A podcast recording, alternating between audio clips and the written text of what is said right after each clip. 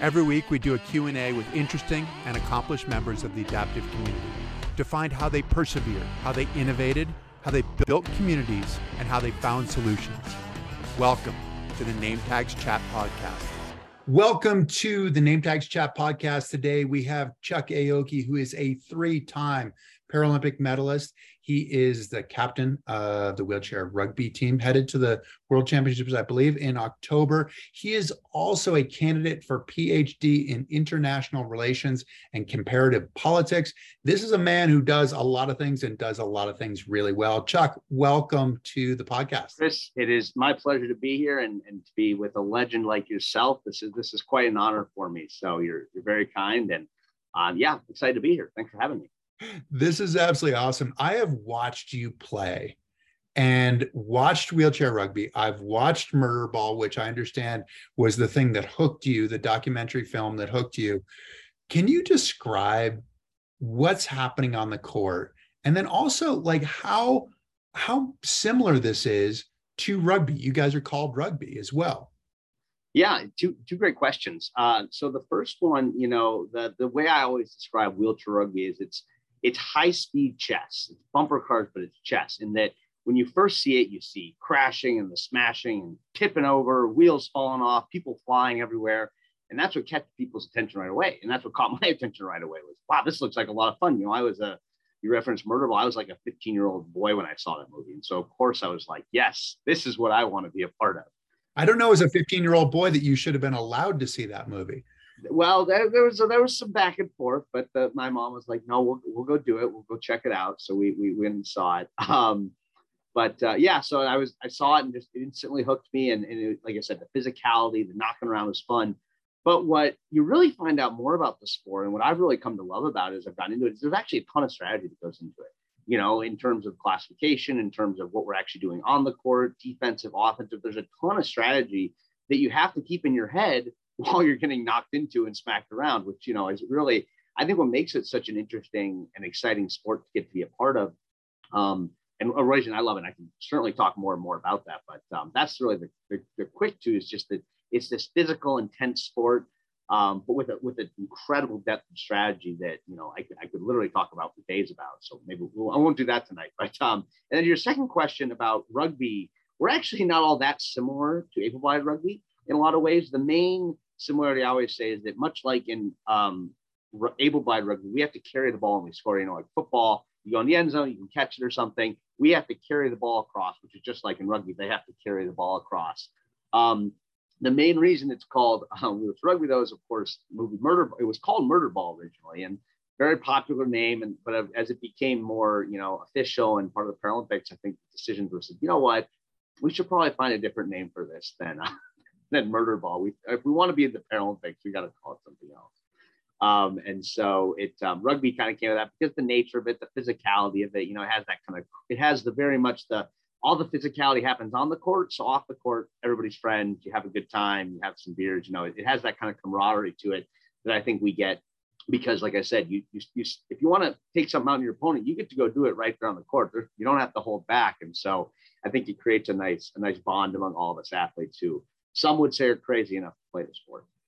I love it. That some some really are crazy enough to play the sport, but it's so quadriplegics or sort of a quadriplegic uh, equivalent, meaning affected in four limbs and and hands or whatever.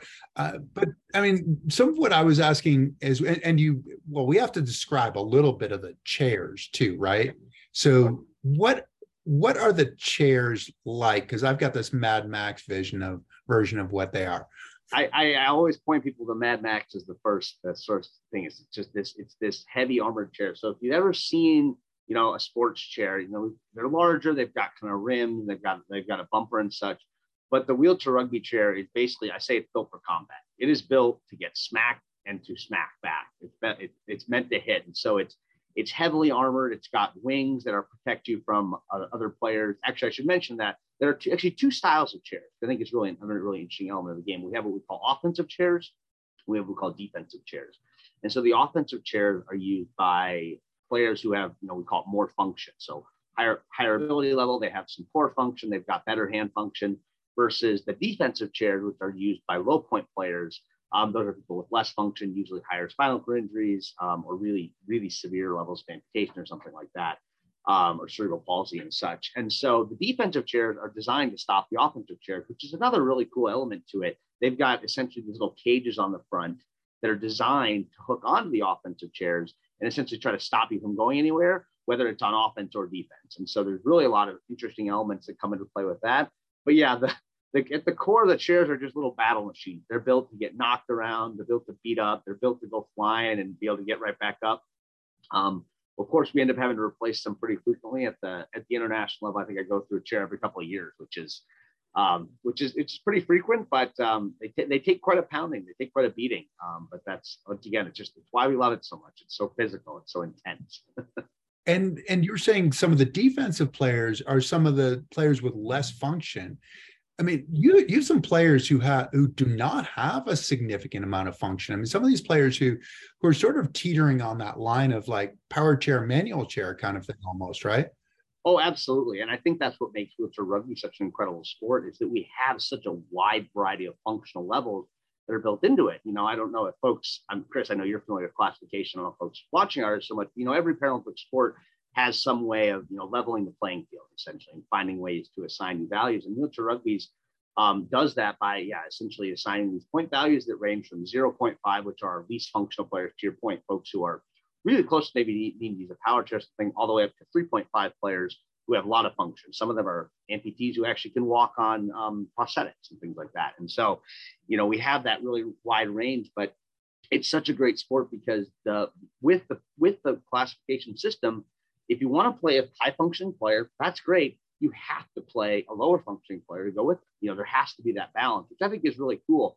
And you know, I always the analogy I use to describe it to folks who maybe don't know about this as much as I say, look, if you've ever imagine in the NBA, you could have a seven foot tall player, but again, you got to have a guy under five six. And people who are shorter are always like, "Oh, that sounds amazing! I would have made the NBA." But it's kind of true, right? It's like if you're going to have this one person with this physical ability, you have to match it with a different physical ability. And it, it's really, like you said, it's a really cool part. I think it, what's amazing is it, it's able to give people who often think they couldn't play a sport activity. It's like, no, you can play the sport. There's a role for you in this sport. And it's like, oh, well, I'm not as fast as those guys. Like, you don't have to be as fast as those guys. You just have to be as fast as the people who are like you, you know. And I think that's just a really cool uh, element to the to the sport that makes it so makes it so special and makes it so unique in a lot of ways because it gives this opportunity for people up and down the functional level uh, system who, like I said, maybe think they can't compete in something like lifter basketball or, um, you know, I don't know, track and field or something like that. But, but that's the strategy. And what you're saying is it's really a team strategy oh, yeah. where the, the higher point, the, the more functioning athletes are, are looking effectively for like an opening. Mm-hmm. But the other, the lower functioning athletes are effectively creating, you know, and in some ways, this is what I looked at and why I was asking about how similar is it to rugby, where it's sort of like that scrum, where there there is everybody's together and they're kind of locked in together, and it's almost puzzle pieces. Everybody's everybody's stuck together, and then somebody is able to get out and and get a breakaway or whatever because you have a lot of breakaway points yeah and and, and so so the strategy is that coming from the coach? Is this something in practice? Is this we're running play number one we're running play number set uh, you know 717 right. how does that work? Yeah so it really you know it starts actually this whole strategy you're talking about it really starts at team selection. You know, when our coach is picking the team, you know, we have athletes at all function levels in our in the country, and he when the coach picks a team, he has to down and say, okay, what do we want to have our team be? You know, we know what the other countries have. A lot of the, a lot of other countries run what we call high-low lineups. They have lots of high function players and lots of low function players, and very few players in the middle. We try to actually do a little bit of that, but also have what we call a balanced lineup, where we have high function player, two middle function player, and one very low function player. And so this is kind of it. Really, I guess it really begins at team selections. Like, what do you want your team to look like? You know, to your point, do you want to have a bunch of big burly guys all in one? Do you want to have some little guys who are fast with some big guys who are slow? You know, it's kind of finding that balance. Um, and so it starts at that point, and then yeah, the strategy evolves beyond that based on what we put on the court. You know, it's like, and it, it's um, sometimes you're we don't we as a team don't really have set plays we more have set strategies like this is how we want our offense to operate we want to run it through this player and if it doesn't work for that player we go to sort of plan b or plan c but we have fewer plays um, in the in the sort of our, our up and down game because to your point right it's a lot of block block block and then boom someone gets out we have we have ways we like to do that i probably shouldn't divulge too many secrets tonight or anything chris but um, yeah we, we certainly have a strategy for how we want to get those players open, like you said, because our sport is is mostly offensive based. You know, I actually compare it in some ways to tennis. It's like you're expected to score the points. It's actually when you don't score when it's kind of a problem. So we um we really try hard to find ways to maximize our offensive capabilities. And it's a good point about the scrum too. You know, it's like we have our guys who go in there are just in the muck all game long and are just battling through the trenches and have to just kind of scrape and fight their way through for to make the make people like myself look good. I, I owe quite a bit to my low pointers, I like to say. So. so are you like a quarterback? Are you buying Rolexes for all the all the guys who are making the scrum there, or how does that work? Maybe Timexes. I don't know if I'm quite. I don't know if my bankroll's quite to the Rolex level, but I, I certainly can get them some waterproof watches sometime. I'd be happy to do that. No, but uh, it, it's it's true though. You know, we we we I I often compare them to offensive linemen. It's like I I end up with the ball a lot, and so I do end up doing a lot of the scoring but it really it happens because we have a team that functions well.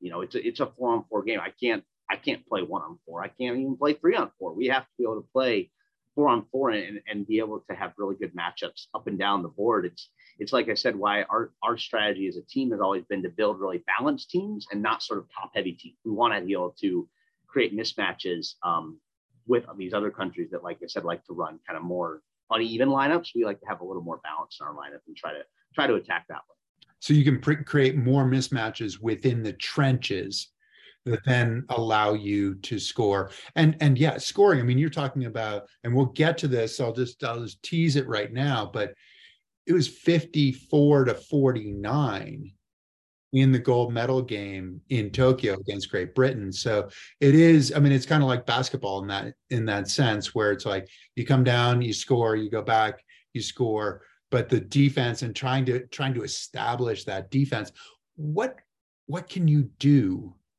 defensively to to un- unbalance that that scoring. Because sometimes it looks like it's relatively easy to score because you it, it's not soccer right? It's not zero no. zero. It's not one zero. Yeah. No it's it's it's a high scoring game for sure. And, and we should know we, we score by one point at a time too. So it's not like we're racking up six or seven points at a time. You're getting it one at a time to get to these 50 margins. Um, there's a lot of things we try to do defensively. You know, I think a big part of our sport is, like I said, it's the physicality. And so it's finding ways to put the other team's players under pressure, like a lot of pressure, heavy pressure, really selling out on putting guys in bad spots where they can't make passes, where they have trouble, they can't, their backs are turned and things like that. You know, you referenced that everyone in our sport has some type of impairment in all four limbs. And so most people like spinal cord injuries, but other times, like I said, it's amputees. So folks quite literally don't have hands. And so it's those are often faster, more functional players, but they can't pass as well. So it's like, okay, we might have, we're going to try to put our really big guys on that guy and pressure him. And so that he can't get the pass out, or it's a very difficult pass at least. And so the, the, the strategy is, like I said, it's really finding ways to, um, to put people in really tough positions to, to, to struggle. And, you know, the result, I'll admit, sometimes it looks like, oh my God, they scored so easily. But to your point, you score a lot anyway. So it's more like, can we take advantage of the opportunities um, when they exist to um, to to really attack them in moments? And I think the other part of our sport is that we do a lot of pressing, and so most of the game we'd say press, press, press. We're in the front court, we're really trying to stop them. But we also have a sort of key area which is similar to basketball, where you sort of you kind of play almost a zone type defense that's right in front of the goal and we pride ourselves on being really good at that as well and so we try to have sort of we have a two layer defense we press and then if they if they get free we all try to run back so we can have another chance at playing we, we call it key defense um, and that's something in the us we really try to be really good at and, and uh, be able to force turnovers off of because it's um, it's a much it's a much more contained space you know rather than having the whole court to work with Right. So it's like your goal line defense. And you said run back, but running back, you guys are you guys are all in wheelchairs, not to confuse anything. Yeah, yeah, yeah. Push back. But exactly. and and I'd imagine that that some of it is is a strategy that you're building throughout the game where it's like, okay, we're playing them this way. but we also know that we can employ this tactic yeah. at some point when it's really critical. Is that how it works? Yeah, absolutely. I would say, you know, we um we we you know, this isn't like professional NBA or MLB where you're playing, you know, 80 games a year, 100 games a year. We play we play the top teams twice a year if we're lucky. Sometimes maybe a little bit more. And so, you know, we watch a lot of film and we try to understand teams' tendencies. But yeah, we try to enter into every game, I would say, with, you know, we have our top, we have our main strategy, but we have at least two or three things that, you know, first quarter ends, we look at, we come to the huddle and coach is like, all right, this isn't working. Let's switch to this. It's like, okay, let's try this, you know, and then we can always go back to the other strategy. But it's one of these things where since we don't play each other that often, you know, there's big gaps between what you play. So you play a game and it goes one way. You know, we come back and say, okay, our strategy, we like what we did here. We think, and we did, let's say we did really well defensively. We're going to say to ourselves, okay, are they going to change or are they just going to try to do it better? You know, and so you almost get in your own head a little bit. Like it's the 4D chess. It's like, well, if I move, they don't move. You know, yeah, it's a Princess Bride thing. Um, where you're just you're just you can you can you can get too deep into the layers sometimes. But yeah, I think the key is really having, I think it's true of all sports, really having a solid strategy that you believe in, kind of irrespective of the team you're playing against. And then you have principles that you try to hold to, like I said, being really aggressive, attacking the ball carriers. And as long as you do that successfully, it's it's less relevant the teams you play, although you obviously make tweaks depending on what other teams have. Exactly. So you have your general structure, mm-hmm. and then you're kind of going to tweak it out of that. When you see another player how accurate is your assessment of that other player in terms of like their strengths and their vulnerabilities because this is exactly i mean you have their strengths their vulnerabilities you have your strengths your vulnerabilities and then you have team strengths team vulnerabilities for each group um, i would say i think at this point we all the top countries really know each other pretty well um, you know i've been on the national team since 2009 so i've been playing for quite a long time and there have been some athletes who have retired at the top level, but a lot of the people who I, when I first started, at least in the in the from the first Paralympics I went to, are still around, or most of them are. There have been a few new players come in certainly along the way, uh, but there's a lot of athletes that we're very familiar with each other, and so I think we really know each other's strengths pretty well, and we and I think, like you said, we know each other's weaknesses pretty well, and so it's really. And a lot of times it's it's that progression of what's the next strategy you can come up with to attack them. You know, for example, we came into, you know, beyond being very frank, we came into Tokyo not thinking we would play Great Britain when it came to the final. We really didn't think that would happen. And so when we ended up against them, it was a little like, oh, this team, like we didn't realize we'd play this team. You know, they're they've they've they've come on really in the last three or four years um, as a real big threat. Obviously, they're gold medalists. Um, and so we um, we certainly work really hard to kind of come up with with strategies uh, to go against them. But like you said, with individual players, some of these guys have said have played against for a decade, you know, and so it's, it's like what more is there to learn against each other? But as an athlete, I'm always, you know, I always trying to improve, never, never staying still because I think that's so critical uh, to staying on top. You know, if you if you if you get stagnant, that's when somebody catches you and passes you. Because you know, I'm 31 now, Chris. I'm getting up there in my career, and so it's like I have to I have to try to make sure I can stay relevant, uh, at least through Paris, hopefully. Well, which is interesting that you talk about it as a chess match as well, because you have the you have the physical part, but then you are gaining more and more knowledge and your your vision of the game i'm sure is continuing to improve you talked a little bit about like great britain coming in and, and winning the gold medal in tokyo mm-hmm. you're probably looking more at australia who is the previous gold medalist but they ended up losing in the bronze medal game, right? And ended up in fourth place. How much of that cycling do you see? Because you guys have what gone bronze, silver, silver in the last three games, your your last three games. How much of that cycling do you see with the with the teams? Um, in terms of kind of new teams sort of coming on the rise and somebody coming on the rise somebody else sort of cycling out? Is it dependent upon an individual? Or is it just if if you're the if you're the biggest team yeah. if you're the gold medal team that people are all gunning for you and they base their strategy on you? Right. Yeah i think that you know we I would say for the first couple games of my career, we actually didn't see a ton of change, which is kind of unfortunate. You know, I actually thought it wasn't so good for the sport to have essentially, I think the same three teams were on the podium from 2010 through 20, 2018, no 2016 i'm sorry 2018 we finally had a new one. And that was it's just not the best thing for the sport to have everybody saying obviously we were successful so it wasn't like i was upset about it but um, you know in the last four years we've really seen a dramatic change in in the in the depth of sport. Japan was the world champion for 2018 and that was a massive shift for them. They were uh, bronze medals, i think the year before and so that was a huge one. And then great britain came in and was gold medalist at the paralympic games and so we haven't seen it as much you know kind of the the U.S. has always been strong. Canada has always been very strong team, and Australia's been strong. But we're starting to see more European teams come up, which is really fantastic. Um, France has become a very strong team, kind of all of a sudden, which is, like I said, it's really good for the sport. Um, but it often is driven by a player. You know, Australia, I would I would say had the best player in the world for a very long time. He may, he, he very may well still be. His name's Ryley Batt. He may still be the best player in the world. Um, I haven't seen him for a while, but um, their team unfortunately came down a little bit in Tokyo, and I think that's what did them in because he was he was phenomenal. He drove their success um, through both uh, London and Rio. I would say. Yeah, no, that's. I mean, it's it's it's really interesting to see that team dynamic and how it ends up working out.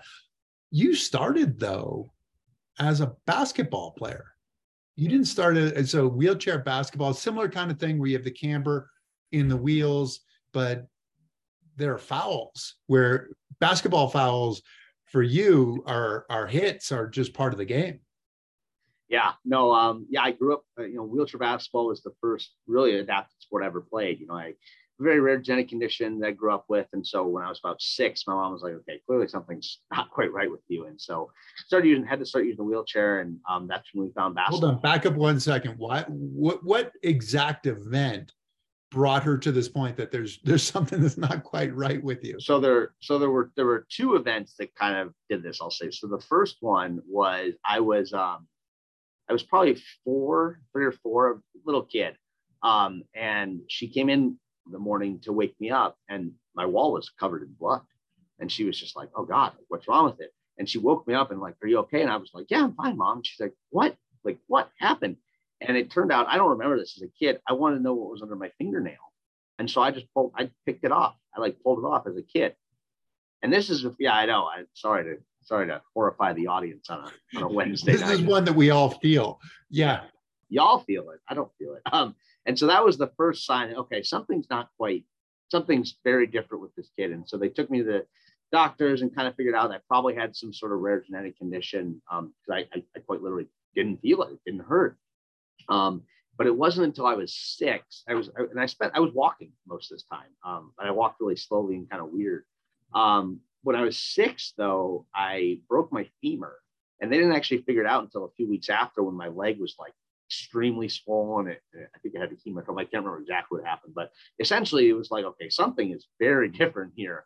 Um, and so, yeah, it, it, turned out I had broken my femur and I'd been walking on it because I just, I, I, couldn't feel it. I didn't know it. Um, and so that's what led them to say, okay, something is clearly very different here. And I was taken to uh, the Mayo Clinic. I'm from Minnesota, so luckily we had, you know, a phenomenal hospital like that right down the road from us, um, where I was diagnosed with uh, what's called hereditary sensory autonomic neuropathy type 2, which I expect you to have memorized now. Chris, you're a professional. You should have it locked down. Uh, exactly. Yes. Yeah. So essentially, I have no sensation from my elbows down and my my, my knees down. I, I, I feel absolutely nothing. Um, and that lead, led to a lot of injuries when I was younger. That I've been losing parts of my fingers. My legs have been uh, pretty pretty damaged as a result of that. Um, but it led me to wheelchair sports, which is what I always say is the, the silver lining to all this. And um, so yeah, so as a kid, I was really active. I loved sports. I loved baseball. I loved football. Um, but when this, when I, you know, was actually getting injured, my parents were like, all right, you know, adapt, AB, able sports really aren't going to work for you, but we're going to find something that is going to work for you. And so we showed up to wheelchair basketball and, you know, I, I loved wheelchair basketball. I still love playing basketball just for fun, sometimes to pick up. Um, but it was the first sport I really, I really got into a sports chair and was like, whoa, this is like, this is for real. Like, this is, this is really cool. Um, this is your sports I'll, car I'll, kind of thing. Yeah, exactly. And I'll never forget it. And I actually was looking back in your past episodes and I saw you had Paul Schulte on. And Paul was the first like Paralympian I ever met. I don't know if I've ever told him this, but I was like, boy, 11, 10, 11, I can't remember, but he was my counselor at a wheelchair basketball camp in Whitewater, Wisconsin. And watching him was just like, oh my God, this guy is unbelievable. He's so fast, he can push, he can shoot. It was really uh, my first eye open to like, whoa, there are like, these guys are real athletes, you know, like they're elite, they're incredible, you know. And so it was just, I was always, I was just in awe of it. It was just cool, and he was such a nice guy, so helpful, so positive, just a great role model. Um, and so he, um, and so like I said, that was my first exposure to Paralympic sport. I was like, this is amazing. Like I want to, I want to be like these guys. You know, this is this is awesome. Um, it wasn't meant to be in basketball because I, you know, I'm, I'm pretty quick. I've got good chair skills, pretty fast, solid defender, but I can't shoot to save my life. Terrible at shooting, absolutely horrendous at shooting. And apparently in basketball, they like you to be good at shooting. So rugby, rugby, rugby eliminated the one thing I was really bad at. It, it worked out pretty well. Which is also interesting, right? Because in in basketball, you would be on on the less functional side. Absolutely. And, and so you would you would be more of a picker in in basketball. Like I was, yeah. You know, Chuck, go go get in the way, you know, and we're gonna free it up for the Paul Schultes. Oh yeah. Or those kinds of things. You're gonna gain some space. Whereas in wheelchair rugby, it's exactly the opposite. You are the Paul Schulte. You are the you are the speed guy. You are the. I mean, you're you're living your dream, right? You're you're catching up to your hero what's what was that was it that transition that captivated you with rugby or was it the you know I, i've read something about you being like you know the skinny little kid and getting getting knocked into the bleachers and going oh, yeah. yeah this is what i'm all about so was it was it being more functional or was it getting knocked into the bleachers that that attracted you or was it both uh, you know, it was it was probably both to a certain extent. I think that um, I, I loved the physicality from the moment I, I, did it. You know, I always tell people that um, when we have new athletes come, you can tell within about the first two minutes if they're going to like it because the first time they get hit, they're they either kind of like back off and a little unsure, which is fine. It's not for everybody. But then there's people who get hit and their eyes light up and they run right back into you. And those are the folks. And I was I was in that category of the yes, I'm going to run right back into you. So I love the physicality. The physicality was just just amazing. It was it was like I said, it, it felt freeing. I grew up in Minnesota. I love. I love hockey. I love uh, football. You know, I like contact sports. You know, so I I think I really felt free in some ways to just go out and get to get to knock people around. Um, but you know, it, it also is it, it's fun. It, it, it was fun being the lead ball handler. It's fun getting to you know do that. And you know, I think I think the main thing though is my background in basketball really gave me appreciation though for what the low pointers have to do. You know, like you said, I was that guy. I was the one who had to be down there and, you know, grinding it out, eh, setting picks, just, you know, guarding people, getting knocked around, getting dominated. I, I think I have an appreciation for that. And I think it's helped me be successful in the sport is that, you know, I really have a good understanding of all the different roles on the court because I've had to play all those lower roles, you know, and then it was like, came to rugby, it was like, all right, here you go. Here's the ball. I was like, oh, okay, I guess I'll do this one now, you know. Um, but I do think having that background has been really helpful for me as an athlete and really brought me, like I said, it gave me just a different perspective on the game, which I think I, I hope has been helpful.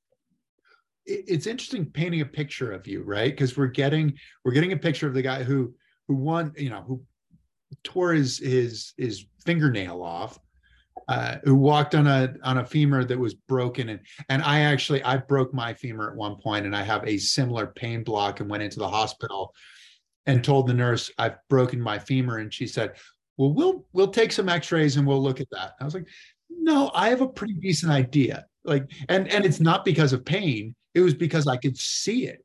I mean, I didn't have any muscle around it, so I could actually see. I, was like, I think this guy's broken, and, and and she didn't understand. She came back and she said, "Your your femur's broken." I said, "Yes, I know. I told you that my femur was broken, but having that pain block, it's something that yeah, you're not getting that same because if you break your femur, it really hurts. That's the most That's bone yeah. in the body yeah. to break. But you, so so we have this picture, then we have the picture of the guy getting hit and eyes lighting up, going, "Yes, this is exactly what I want to do." Yeah. But you're also a PhD student like you're you're not some you're not some run into the into the wall head first kind of guy i mean you're you're a smart guy and education is a big part of your family too right? So how do you reconcile those those two parts of chuck aoki well yeah it's a it's a good question. I, I ask myself that sometimes. Um you know, because literally I'll have been like, I'll have been like on Sunday be smacking into people knocking around, and the next day I'm just at my laptop just quietly typing, and it's like, it's really like, does this happen? Like, it, I've, I've had this moment of sort of incongruousness that's that's a bit odd. Um, I think at its core, and this will sound a little pretentious, I'm, all, I'm just a very curious person. You know, I, I've, I've always just loved to learn. I've always loved to read. I've always loved to find out new things. You know, I just I like to learn about most random things, or, or and then when I find something, I want to learn the most I can about. I've just always been a curious person, but I think I've also been a per. I also have never wanted to be defined solely by one thing. Um, and you know, I love rugby. I love playing for Team USA. I love getting to do it. It's one of the greatest honors of my life. It's been amazing. It's been brought me so many places. But I also know that a time, time, father time is undefeated. So someday I will not be able to compete anymore.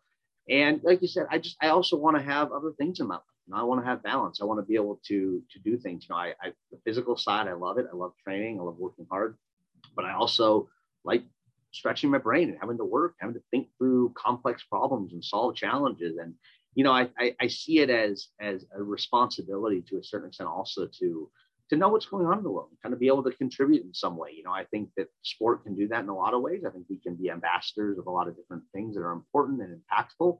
But I also think it's important to recognize that there's a whole world outside of sport and that we need to understand what's going on and be informed about and and really be prepared to um, to carry on when, when when the when the when the curtain finally comes down and and uh, you know I can't compete anymore. So I, I, think for me at its core, like I said, I'm, I'm a curious person, but it's also just about balance. You know, it's about having. I, I like to have for every person I smack, I want I gotta have a I gotta have a a, a new fact I learned. I don't know. It's just it's all I always like to have a couple different things going in my in my life.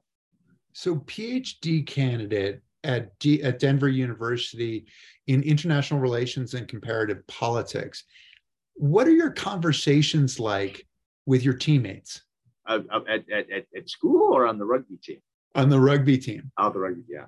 Um, we we talk about all kinds of stuff. You know, we really do. Um, some of these guys are are my closest friends. You know, we've been teammates for for the better part of a decade. Um, and so we, we talk rugby, of course. We talk strategy, and it, it's actually really funny to kind of reflect on because when I first was on the team, you know, this is like I said, ten years ago. We're all in our early twenties. We're talking about going out and party, you know, all just as classic, you know, young guy stuff. And now a bunch of them have kids, you know, I'm getting married this year, other guys are getting married. So now it's like, oh, you know, what do you think about home, you know, home refinancing? It's like, oh, well, no, you got to do it this way. You got to do it that way. It's, it's, it's, it's this kind of fun thing to see like, oh, we, we're growing up, we're getting old, you know, um, but you know, at our core, we're sports guys. We talk about sports. We talk, I'm, I'm trying to get everyone in my on the team hooked into F1 because that's my latest obsession is Formula One racing.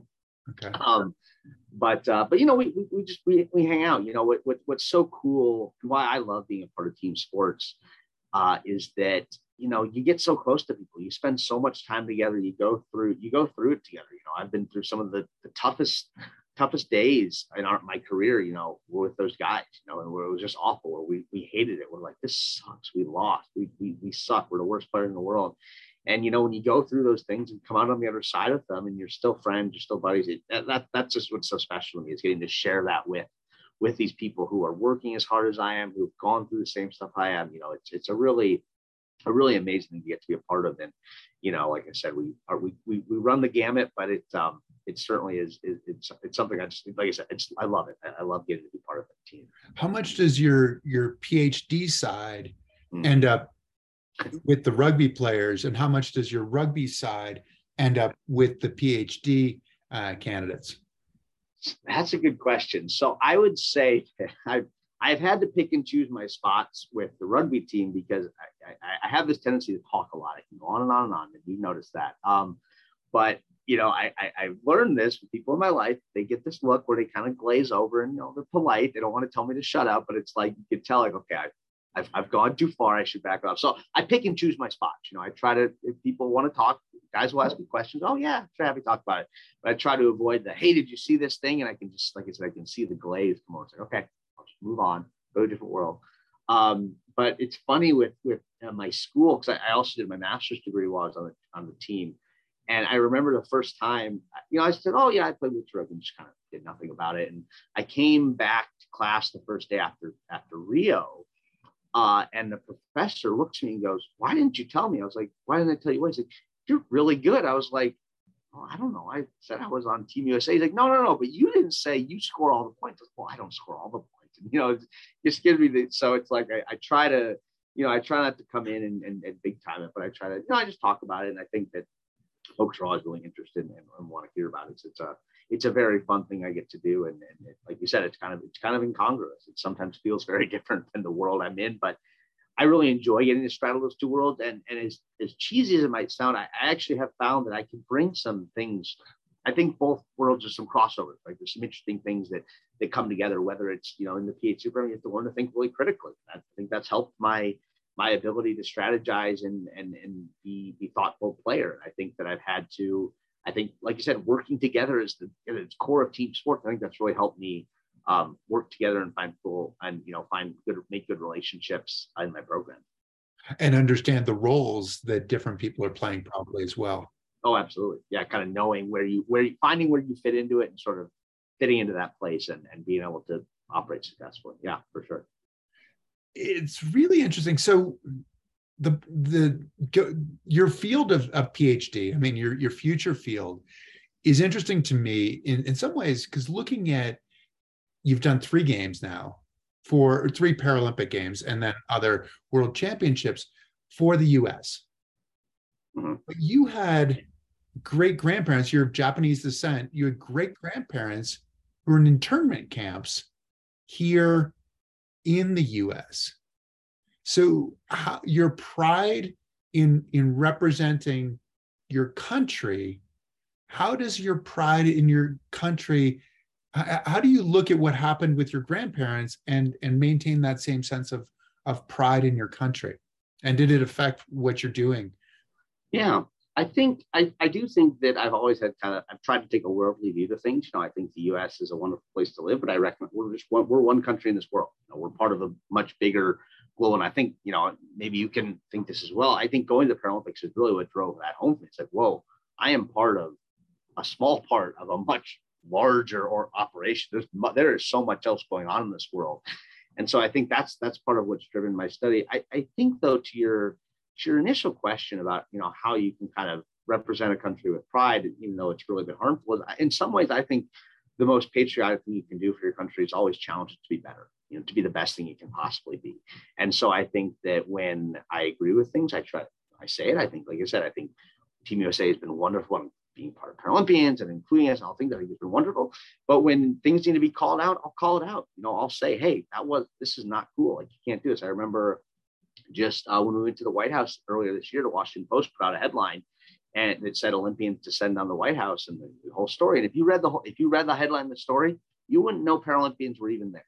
You would have had no clue they were even there. And I, I tweeted about it. I said, hey, what the hell? This is not cool you know, and, and they, to their credit, they changed the headline, um, and it's in there, and it, so it got updated. But you know, it's like I'm, you know, it's it's always, to me, it's about you know, this is where I'm from, this is my home, um, and you know, home is always a very special place, but it's it's also our duty to to push to be better, you know, to to speak up for things you believe in, and to to agitate for the change that you want to see in the world, um, you know, and I think what I've always found so fascinating about my grandparents is that my when my my you know my, my great grandparents and my grandfather my grandfather and grandmother were, were in the internment camps and lots of great uncles and things like that as well.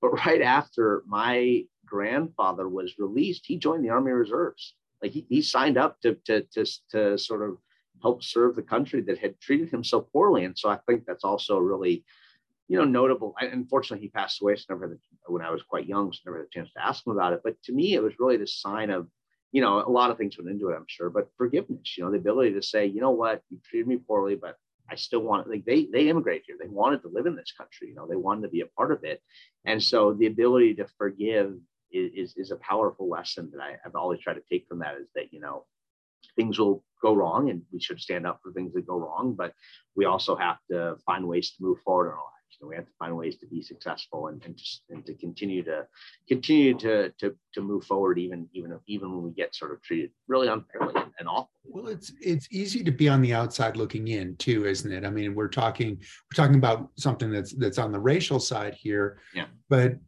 but also on the disability side, to be on the outside looking in is that is that part of what attracts you to sport and attracts you to sport on the highest level? I, yeah, yeah, I would say so. Absolutely. I think I think you know I always say that I identify as a person with disability first and foremost. That's really my biggest identity. You know, that's that's the biggest thing that is a part of my life. It's something that I, I really don't know a life outside of being disabled. You know, like there was very little, but other than that, I don't really identify much outside of that. And so, yeah, I think a big part of why I I try to be, you know, an active uh, member and talk about Paralympics, all these things, is to increase, you know, awareness of disability. That people can be successful. Disability is just sort of it's a it's a part of who we all who we are, but it's it's it's something that, that you know does not limit you, and, and, you can really do a lot of incredible, successful things. And it's important to talk about that and, and to show that to society to help to improve it. You know, because it's um it's it's certainly something that drives me to to want to be something because you know, like I said, I was 10 or 11 when I met Paul Schulte for the first time, and I had never, you know, I'd never seen any Paralympic sport. I didn't know anyone. I, I, after him, I didn't really know who I could go look for. And, you know, I don't need people to look up to me. They can look up to Tatiana McFadden or Nick Mayhew or, uh, I don't know, Declan Farmer or, you know, uh, Tyler Carter I, could go on and on. They don't have to look up to me, you know, they can if they want to. But you know, it's like all these people elevating all these incredible athletes is something that I really want to I really want to do because I, you know I think that the I want the next generation of of Paralympic athletes in the United States to be able to say, hey, I, I wanted to be like so and so, I want to be like so and so. You know, I think that's I think that's just incredible. They're important. Well, athletes are a small percentage as well, right? The International Paralympic Committee has their We Are the 15 right now, which is talking about 15% of the population, 1.2 billion yeah. people in the world with physical disabilities. How much do you share in common with that 15% of the population? You know, it's a good question. I certainly think that I, I have some advantages that they don't have. You know, I, I first of all, I live in a, a country that does fairly well fairly well for people with disabilities. You know, we can obviously do a lot better, but I think on the scale that we do fairly well here. You know, I've been a successful athlete, which has helped, and I, and I have a very supportive family and things like that. But at the same time, you know, I um, I, I, think that I still can relate a lot to disability experience. You know, when I go out in public, I'm just another person in a wheelchair. You know, I'm just still kind of having to navigate the same issue when I get to a place and there's a bunch of steps. It's like, well, how do I get it? It's like, oh, well, you got to go around back and go through the go through the kitchen. You know, I, I, I certainly feel as though I've got a lot of relations to that, and I understand the disability experience. You know, it was only a few years ago. I was I was just going to a grocery store, literally just walking to the grocery store, and this guy, as I'm walking, kind of is talking to his friend and pointing, and goes, "Well, at least I'm not like him." You know, and so it's kind of like, well, all right. First of all, you can only wish to be like me, sir. But you know, it's you know, it's still just I still you know I think I, I still very much know how people with disabilities are viewed by society. I've, I've been viewed that way. You know, people have looked at me and sort of said, "Oh, this person can't do this, they can't do that." You know, the infantilization of it that always needs help, the constant things of that. So, while, like I said, I certainly think that I have some advantages that other people don't have, I, I try really hard to make sure I understand what everyone goes through. You know, part of my role is I sit on the Athlete Advisory Council for the US Olympic Committee, and where we really advocate on behalf of athletes. So I try to understand, and people with disabilities really broadly, try to understand the depth of experiences and the amount of things we do and you know whether it's and then and then going into you know corporate places and speaking about disability inclusion how you can do this is something that like i said i really try to be on the forefront of because you know if i can be the first person they've interacted with disability i want to leave a good impression and kind of help orient them in, in a positive direction. You, you mentioned a couple of things that were really interesting there and and one is is sort of the accessibility part of it right is is getting around just having access. This is an ADA Americans with Disabilities Act issue is is having access to places. And I tell people all the time and you probably say the same thing I don't encounter much of anything on a daily basis that I can't do. I go to a lot of the same places probably. Mm-hmm. my house is set yeah. up. I don't have too many many issues but the perception is something that is a little bit different. And you are a guy who's into entirely different worlds where you're in the sport world, but then in the education world, have you seen perception rear its ugly head in in the academic world?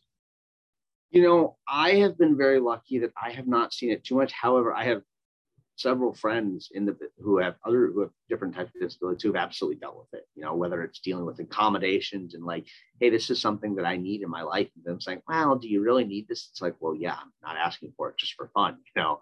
And so I think one of those one of those real challenges that I'm trying to learn more about as, as a visibly disabled person is what it's like people with invisible disabilities, you know, because that's that's a really big, challenging topic that, you know, I think what what helps, so to speak, for me is when I come into a room, it's like, oh, he's in a wheelchair. We got to make sure we have a ramp, stairs, help reaching. No one really, if I'm in a store and I say, hey, can you reach that for me? I've never had anyone go like, no, get it yourself. You know, like people are willing to do that, but I think there's a lot of folks who have things that don't don't present that way, but need need a, extra help with things, and, and they they um they they face a lot of pushback sometimes. So, um, like I said, I've been lucky that I think I've, I've, I've had nothing but really accommodating people who have been who've been helpful but um, the perception that you always need help still exists. And, you know, I'm not going to lie, sometimes I, to have help. It's like, yeah, you know what?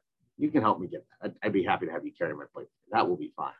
Um, you know, and so it's trying to balance that with like, you know, not not leading to a perception that people always need help. We always need help. And so I try to set really, really good boundaries and also explain to folks. And I talk like, look, when I tell you what I need is my experience. That is what I need. That's what I'm asking for you cannot generalize my experience to basically anyone else in this world. You just, you know, you just can't. You know, I think that's what's so tough for people is we want to have easy, we want to have easy, oh, this person comes in, we do this. The person like this comes in, we do this. And with disability, it's just not the case. You know, you have to have a really um, bespoke, bespoke is probably too fancy word. You have to have a, but you have to be very flexible. That's right. I, I always lead off with you have to have a flexible way of dealing with it. Um, and like I said, I've been, I've, I've, I've, i think I've been a good advocate for myself, which I think helps a lot. And I, something, something I encourage other disabled folks to do is to say, look, you know, it's not going to be fair. There's going to be times where people, you know, don't want to do this. You have to find a way to advocate for yourself, you know, and there's, there's a give and take. It's like, you shouldn't have to beg for things you need, but you also have to know how to convey things in a way that can be, that can be effective. I, I think that's really important. Well, this also started for you when you were a young kid. So you might not have had those same skills yeah. as a young kid that you have now. You have you've a lot of experience. How did you evolve in your ability to to speak for yourself, to represent a greater population, but also to understand what other people were going through when they were asking you a question and might not have the right words for it? Yeah, it's a it's a good question. I, I think you're completely right. When I was when I was a kid, I was I was not the confident person I was now. My my fiance always tells me, "Oh, I'm sure you were good in high school." No, I was I was shy. I don't want to talk to you. I, I was not. I did not develop this confidence, and I think, you know, I really give a lot of the credit to my parents. You know, my mom in particular would take me to doctor's appointments, and you know, when I was really young, she wouldn't make me have to say things. When I got older, I was like, "Hey, you know, you need to you need to be talking. You need to be telling them what you need because they're not gonna." Um, they're not just going to hand it to you, you know. And I also got to see her as a role model, especially when I was doing school accommodation stuff when I was younger, really advocating for me and being able to say, this is what he needs, this is why he needs it, this is how, how we'd like to do it, you know, and there's pushback that. So I really, I think her as a role model was extremely helpful for me in, in sort of understanding um, how to go about that and what, what the ways are to do. And so I, I, you know, I can't be, I cannot thank her enough. But I think the other part is that there was also some, some failings, you know, there were times my, when I started undergrad where I was like, I needed help. And I just was like, ah, I'm just not going to ask for it. Oh, whatever. I'm not to worry about it. And, you know, that led to problems. That led to me not doing very well my first couple semesters. And, you know, I'm relatively smart, but I failed a class. And it was like, that was kind of a wake up call like, hey, like, what are you doing? Like, you are better than this, you know? And so I think, you know, it wasn't rock bottom or anything like that, but sometimes that's what you have to go through. You know, you have to kind of get knocked down to be able to realize that you can get up and stand up and keep going or sit up or whatever. Um, and so I think that that's been something I've really I've, I've worked hard to do, and, and and and it's certainly a skill that I have to practice every day. There's still times today where I, you know, I'm entering a situation where I'm like, oh, should I say it? Oh, maybe not. You know, you get you hesitate, you know, because it can be tiring, always advocating for yourself. But I think um, I do think that I am I am I'm good at it. I think I can be persuasive and forceful when need be. And I think that's something why I've tried to become an advocate to the best of my ability to help people because I know for some folks it's not a comfortable thing to do. It's not something they they want to do. And you know, if I can be that person to to be able to stand up and say, hey, no, this is not okay. We need to do it this way and be that voice for people. I want to be that. And I want to help people who, who don't feel that way. And and then to your um to your sort of final uh, question, sort of about how you deal with folks who who maybe don't use the right language, don't say things quite properly, is something that I've tried to do in my life, and you can't always apply this. Just to ins- assume good intent, though. You know, I think most people are trying to be good. They're trying to say the right thing. They're trying to do the right thing, and they they mess it up. You know, and so not immediately jumping down someone's throat. How dare you say that? How dare you use that word? It's like, well, hey, you know, actually, I, I understand what you're trying to say that's not really how we talk about it. That's not appropriate. That's not appropriate conversation and, and educating. And I would say 95% of the time people are like, oh, okay, I didn't know that. Thank you for educating me. And there's not a problem, you know, and I, and then obviously there's times when people get flustered, which is why I think I try to stand up. For, it. I try to be the one to talk because I'm not afraid. I won't back down to somebody, but I do think that assuming good intent is really important, especially with something a person hasn't encountered before. You know, if a person has never met a person in a wheelchair before, how can you expect them to just instantly know exactly what they should do and behave? You know, I, I think that's a little unfair to that person um, as well. And and if you come right back at them in a super combative kind of way, they're never going to be able to approach somebody in in a meaningful manner. Exactly. Exactly. How for you now? You've got a lot on your plate.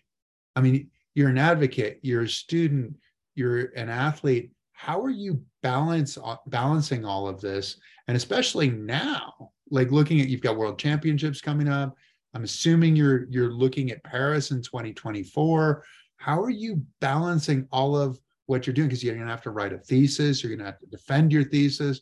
I, I, hope i'm not making you nervous at this point.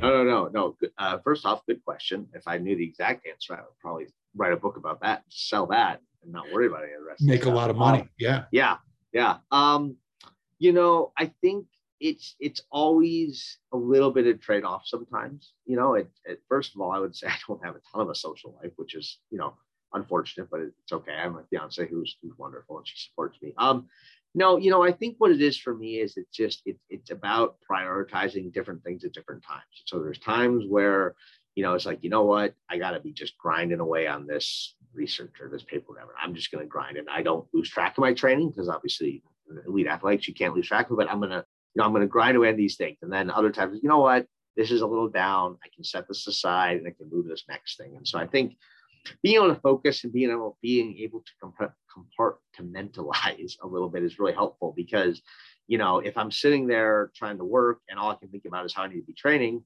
that's not, I'm not going to do good work. And if I'm training and all I can think about is, oh God, I need to be writing something, that's not going to work either. So being able to sort of enter into these headspace, and it's something we do competitively. Actually, you know, they talk a lot about when you're on the court, you're in the zone. You know, you're locked in. You know, when you go down the hill, you were locked in, right? And so it's like being able to do that. It's like, okay, when I'm on my laptop working, I'm doing that. And that's what I'm doing. When I'm out training, that's what I'm doing. And you know, it's, it's taking. Sometimes it means taking an extra five minutes to to recenter and to or to totally break. Like, you know, playing on my phone for doing a crossword puzzle for 10 minutes, like, and just totally checking out whatever, playing video games, just having those little breaks, I think is helpful. Um, so that when I when I do focus, I'm able to just lock it and focus. I think that's I think that's my biggest challenge often is is really not just bouncing from thing to thing to thing constantly. It's like, no, do this, do this, do this. It's really kind of being able to do it in a, a sequential manner. And then, um, like I said, sort of triaging based on what, what is most important on that day which I mean, you've hit on a lot of really important things there. I mean, triaging on uh, on what's most important, having your priorities down yeah. is something that is that is so important, and it's so easy in this world to just be to be following whatever you know. Your you, an email dings, this happens, that happens, and and losing your focus. And and they've talked about how how then you have to come back and refocus. And, and I think we have this bit of a fantasy that you can just bounce from this to this and multitask and do everything and be perfectly fine at it. Yeah. But but it's it's a skill. It's a skill, this idea of focus and creating that focus. Mm-hmm. Have you always been good at it or did you have to develop skills? I think I um I think I was always not bad at being able to, when I'm working on something, being able to focus. But when I was younger, I didn't have as much going on. Now that I have more going on, I've had to really, like I said, develop ways of focus on one thing, break, move to the next thing, Um, so it, it, it's I'm not perfect at it. You know, I, I, shouldn't sit here and be like, oh yeah, I've got this figured out. It's easy peasy. It's like no, I'm, I'm still I still work on this every day. I still struggle every day. It's like, oh, I didn't really do the work I should have done, but that's okay. I, I, actually, you know, I should say, I think that's the most important part in some ways is being able to be satisfied with what you did on a given day. And even if it wasn't perfect, saying that's okay. Tomorrow's a new day. Gonna, tomorrow's going to be a, a, better day or a good day or whatever. You know, I think I actually think that's a really key skill is is not lingering on what what didn't happen that day or what you should have done that day. Because guess what? When you're in bed at 11 at night, you're not getting up to do six more hours of work. You got to go to bed. You go to sleep. You know, we have so much research now on how critical sleep is um, that, you know, it, it's, it's being able to find that. So I think that it's a, it's an ongoing process. It's something that I, I like I said, I hope to, I hope I'm getting better at. it. I think, and I think I have, but it's something that I don't think I'll ever be perfect at. You know, it's always just every day is a new, a new challenge, but that's kind of what makes it fun. You know, it's, it's what's, what's today? What am I going to do, work on today? What's going to be the challenge today? What am I going to work through today? And I, I as, a, as a competitive person, I think that helps, um, helps my approach it that way too, to a certain extent. Yeah. And sometimes the focus is really the, the first part of the competition yeah. you know, the personal competition. It's like I'm right. doing this, I'm doing this, I'm doing that. I've got to prioritize, and then I've got to focus on what I'm doing because those are often for me. Those are the days that that feel the late the least fulfilling, right? Where I've yeah. been all over the place, and what did you do? And I'm like, I don't know. I was doing stuff all day long. Exactly. But I don't, I know what, know I, what I really did. And you yeah. get those endorphins. You do. Yeah. When you are focused. So this is like your workout where you get in and you focus and and you go, oh, okay, that is good. I'm getting paid back. Yeah. For the work that I did. We've got like five minutes left. What do things look like for you moving forward now with world championships? And I did mention Paris. Is Paris something that is a consideration? That's 2024.